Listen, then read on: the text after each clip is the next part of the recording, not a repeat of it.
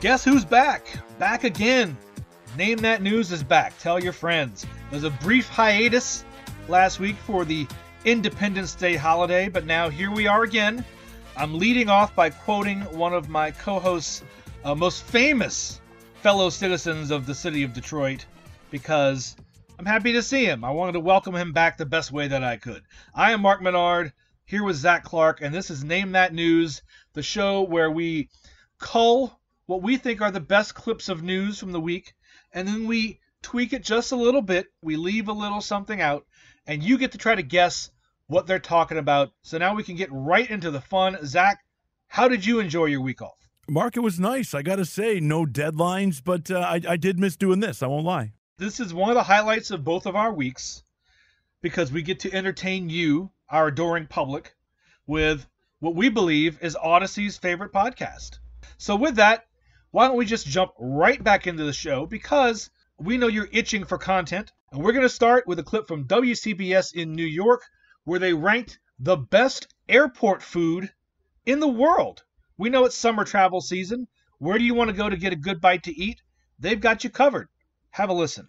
Who made the bottom of the list? That would be the Barcelona Airport, Cancun International in Mexico, and here's not a surprise LaGuardia in New York. But at the top of the list, Singapore's Changi Airport with 199 restaurants, also Haneda Airport in Tokyo. Which airport came in second? All right, so obviously, America not first on the list, but there is an American city's airport that came in second place in all the world. Which city do you think took the silver medal? Was it A, my home city of New Orleans, known for food? Was it B, Chicago, also with a very distinct cuisine? Or was it C, Atlanta, an up and coming city in the South? This is really interesting. I can tell you, there's there's almost no way it's B. I live very close. I've flown through Chicago many times. The Chicago food is good, but Midway, nah. Atlanta, here's the thing that people don't know Hartsfield Jackson, the biggest airport in the world by volume. So th- this is interesting. But you know what, Mark?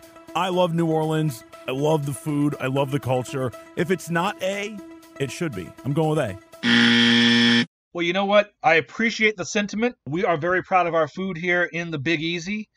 And unfortunately, we did not take second place. It was, in fact, Atlanta. Hot Atlanta, the second best airport food in the world. And look, as a Saints fan, there's no love lost between the Saints and the Atlanta Falcons. I don't like giving Atlanta any credit if I can help it, but in this case, we got to give them their props. Apparently, the airport food is banging in Hot Atlanta. Well, it's just because the airport's so damn big. They've got so much room for all of it, man. And look, and here's the other thing. Now that I think about it, with all due respect to the airport in New Orleans, I'm not eating there. I'm going into the city. I'm not messing around. Well, the funny thing about the airport in New Orleans is a lot of the big restaurants in the city have their little outposts in the airport. You can get a little taste if you're just uh, waiting for a layover and you're just passing through. Still get a little taste of the Crescent City, but apparently not enough to rank higher than Atlanta on the list. So now we're over to you, my friend, for your first question of the week. What do you have for us? All right, Mark, we're going to start with a clip that could be heard on WWL in New Orleans and on WWJ here in Detroit across all Audacy brands. It comes from CBS News Radio. Take a listen. Say I do with the brand is getting into the wedding catering business, at least in Indonesia. All righty, Mark. In Indonesia, who is it that's getting into the wedding business? Is it Dollar General? A. Is it B, 7 Eleven? Or is it C, the Golden Arches of McDonald's? All right, so these are all very affordable options, obviously. Uh, some of them more so than others. I don't know what Dollar General would bring to the wedding game. Maybe decor, but I feel like you're going to step it up a little bit past Dollar General to decorate for your wedding. I'm going to throw that one out. So that leaves us with 7 Eleven and McDonald's. And for me, 7 Eleven, I think of Slurpees uh, I, I suppose you could have a Slurpee station at your wedding, but I feel like the food would be a little bit more filling if you got it from McDonald's, even if it's not healthy. Process of elimination, I am going to go with the Golden Arches for entering the wedding game. Process of elimination, Mark, is successful. It is McDonald's. In fact, a McDonald's wedding package contains 100 chicken burgers and 100 orders of four piece nuggets, 230 bucks. Not bad. It's always interesting to me to see what these American fast food companies corner in terms of a market in foreign lands. My favorite is that Kentucky Fried Chicken is huge at Christmas time in Japan. Obviously, it's not a, a huge holiday over there, but there are people who celebrate. And when they do, they go to Colonel Sanders for their meals, apparently. It's a big box that includes like a bottle of wine, all kinds of stuff. So KFC has like cornered the Japanese Christmas catering market, and now obviously McDonald's looking for weddings in Indonesia. I love it. I love it. Now now I need one well, I don't know if I want to get married again, but I'm tempted just hearing this. And two, Christmas in Japan sounds a lot more fun than I thought. Who knew? So now it's back to me, and apparently I'm in a New York state of mind this week, like Billy Joel. It's another clip from WCBS in New York, and this one about an interesting educational model being implemented at an Ivy League school. Have a listen. They are getting set for a new teaching technique at an Ivy League school. Harvard is looking to use to teach a coding class. So the question is which of these innovative assistants will be teaching at Harvard this year? Is it A, a dog, a literal teacher's pet? Is it B, artificial intelligence, because who would know how to teach about computers better than another computer? Or is it C, a 10 year old coding prodigy? Now, here's the thing, Mark. If there was a dog in class, I'd get nothing done. I mean, would I listen to the dog? Of course I would. But I'd also be trying to pet the dog, and I feel like I'd be wildly distracted. The 10 year old coding prodigy, you know, I, you see these kids from now and then, every now and then, uh, that graduate at 10 or 12 or 14, and like, they're relatable. I'm wary of the computer teaching about the computer. I, I don't know how that, I don't know. I, I know humans teach about other humans, but there's something about computers and computers. But I'm going to read the tea leaves and the time we're in. I'm saying that is the answer B. Artificial intelligence is your final answer. And you are correct. It is AI. They're going to use AI to teach a coding class as as an assistant. There will be a main professor there, but AI will be the teaching assistant for this coding class at Harvard this fall. So uh, obviously, we're moving into just fully embracing Skynet, and I'm worried that it's, it's going to have huge consequences for us all. Now, here's my question Are we decreasing tuition for having fewer humans on the payroll, or no? You got to pay for those servers, my friend. I guess we got to keep on shelling out. So now we're back to you. What is your middle question of the week? Your sometimes a palate cleanser. Let's see what we have. I like the palate cleanser, and you've been on the East Coast. I'm going to go to the West. This comes to us from our friends at KNX in Los Angeles. Here we go. Up to a dozen could be destroyed as the hillside underneath them is crumbling. Alrighty, Mark, what is it that is in danger of sliding into the ocean? Is it A, a protected animal habitat? Is it B, up to a dozen homes? Or is it C, the original In and Out restaurant? I know that there's a lot of protected habitats out on the West Coast. I also know that there are lots of homes that are in danger of mudslides. Either one of those would be a fantastic choice. And then you have the original In and Out. We don't have In and Out down here in Louisiana, which is odd to me because apparently it is the favorite fast food restaurant of former legendary Saints quarterback Drew Brees. So I am not privy to the cult of In and Out, but I know that there's a lot of people who like it, and that would probably be a tragic loss. I am going to say, because of the history of, of what I've seen in houses falling victim to mudslides, I'm going to say up to a dozen homes. Mark, you are correct. And this happens uh, semi frequently. And again, these are huge houses. And, you know, Mark, one of the things that the folks at Audacy do very well is get out into the community and report. I want you to take a listen to this cut right here because it wasn't just a theory or these houses might fall. The collapse is imminent, according to officials. There's a large bluff. Oh, there one goes. Oh, I don't know if you can hear that. One of the homes just collapsed. Yeah, we right did hear that. eyes. Yeah. Yeah, you can hear that right there. I love the idea of California, but with mudslides and earthquakes, I don't know that I could live there without being a huge ball of anxiety 24 7. So, Mark, right there, as the reporter is on scene, she sees and you hear a house fall right down that cliff. Unbelievable.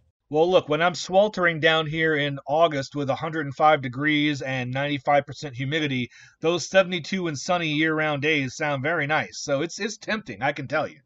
So now we come to the point of the show that we call the cliffhanger question of the week. So here's what we do. We give you a question just like all the other questions, but we don't give you the answer this week. And when you come back the next week, we give you what the answer is. We will give you the choices.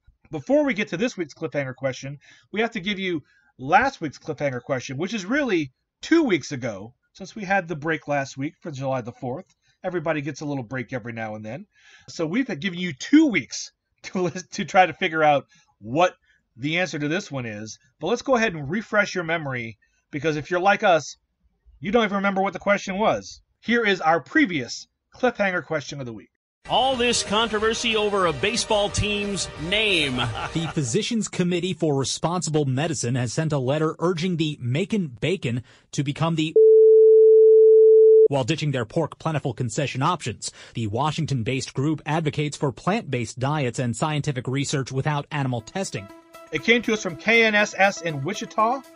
What do they want the new team name of the Macon Bacon minor league baseball team to be? Is it A, the Macon Shakers? Is it B, the Macon Fakin Bacon? Or is it C, the Macon Makers? Man, I, I gotta say, I, I don't know like making shakers like salt and pepper shaker. Like your minor league baseball teams are capable of anything. The Macon makers, like, are they going to come out with hammers and, and nails? I don't know. The Macon faking bacon is so fun to say. And so I don't care if it's the least or most logical one. My answer is B, only because I can picture some guy on the radio and in the ballpark as an announcer saying over and over again, making faking bacon, making faking bacon. It almost becomes a tongue twister. I'm going with B. When we gave this question out on our previous episode, all three of these answers angered you, as they should, because AAA ball clubs, AA ball clubs, all these minor league teams, they want to get eyeballs, they want to get butts in the seats, and sometimes they do that with the cheapest way possible, which is the weirdest name they can think of. And in this case, what happened was these health officials were concerned about using bacon as their mascot because of the health risks of eating too much bacon and all that cholesterol. And so the name that they suggested, healthier option, it is the Macon Fakin Bacon. That is what they want the team to rename itself to. Whether it will happen, we'll have to keep you updated on that on a later show if they ever do change the name. Right now, they're still the Macon Bacon, but uh, th- this letter, this petition is asking them to change it to the Fakin Bacon. I wonder if the, it was faking bacon just because it rhymes. I think probably so. And you're right, the making turkey bacon doesn't sound right. But uh, to be fair, turkey bacon doesn't taste right either. So, well, yeah. So it, it would actually it would actually be correct because it would give you the feeling of eating turkey bacon. Does impossible bacon exist yet? Could it be could it be that? The Macon plant-based bacon? I don't know. So that brings us to this week's cliffhanger question of the week. It comes to us from Mr. Zach Clark. What do you have for us to think about for the next 7 days? And Mark, we remain bi-coastal in today's episode. This from KCBS in San Francisco. A recent study reveals that similar to humans can find relief from stress by seeking companionship with others of their kind. So, Mark, who has joined the world of stress just like we humans? Is it A, snakes? Is it B, ants? Or C, amoebas? All right, so we're not going to answer this this week, obviously, but we can mull over the answers a little bit and get the juices in the brain flowing to get you prepared to answer it next week. So we have snakes, ants, and amoebas. I like that you progressively get smaller with these multiple choice questions. Snakes, ants, and amoebas. Ants can get stressed, I'm sure, pretty quickly if you shake up their ant farm or if you step on their home. They did a lot of work to create all those little tiny tunnels, and then you just go and within two seconds it's gone. And then they have to rebuild. So I could see where ants have a little bit of anxiety. Snakes just seem anxious all the time. They're always on edge. They're always defensive. They're always ready to strike because of their fear of humans and other predators and other prey. So, look, all of these fantastic answers. I can't wait to see how this shakes out in a week. And you're only going to have to wait a week this time. That is the good news. Will we still forget about it? Probably, but only a week away. That's right. We'll be here with you for the long haul every single week. So just keep coming back. Special thanks to Brian Fisher, who helps put this show together. And special thanks to you for joining us. If you like what you heard, then please pound that subscribe button, bookmark us on your browser, set a reminder on your calendar, because with very rare exceptions, we are here every single week with another fresh new episode of Name That News.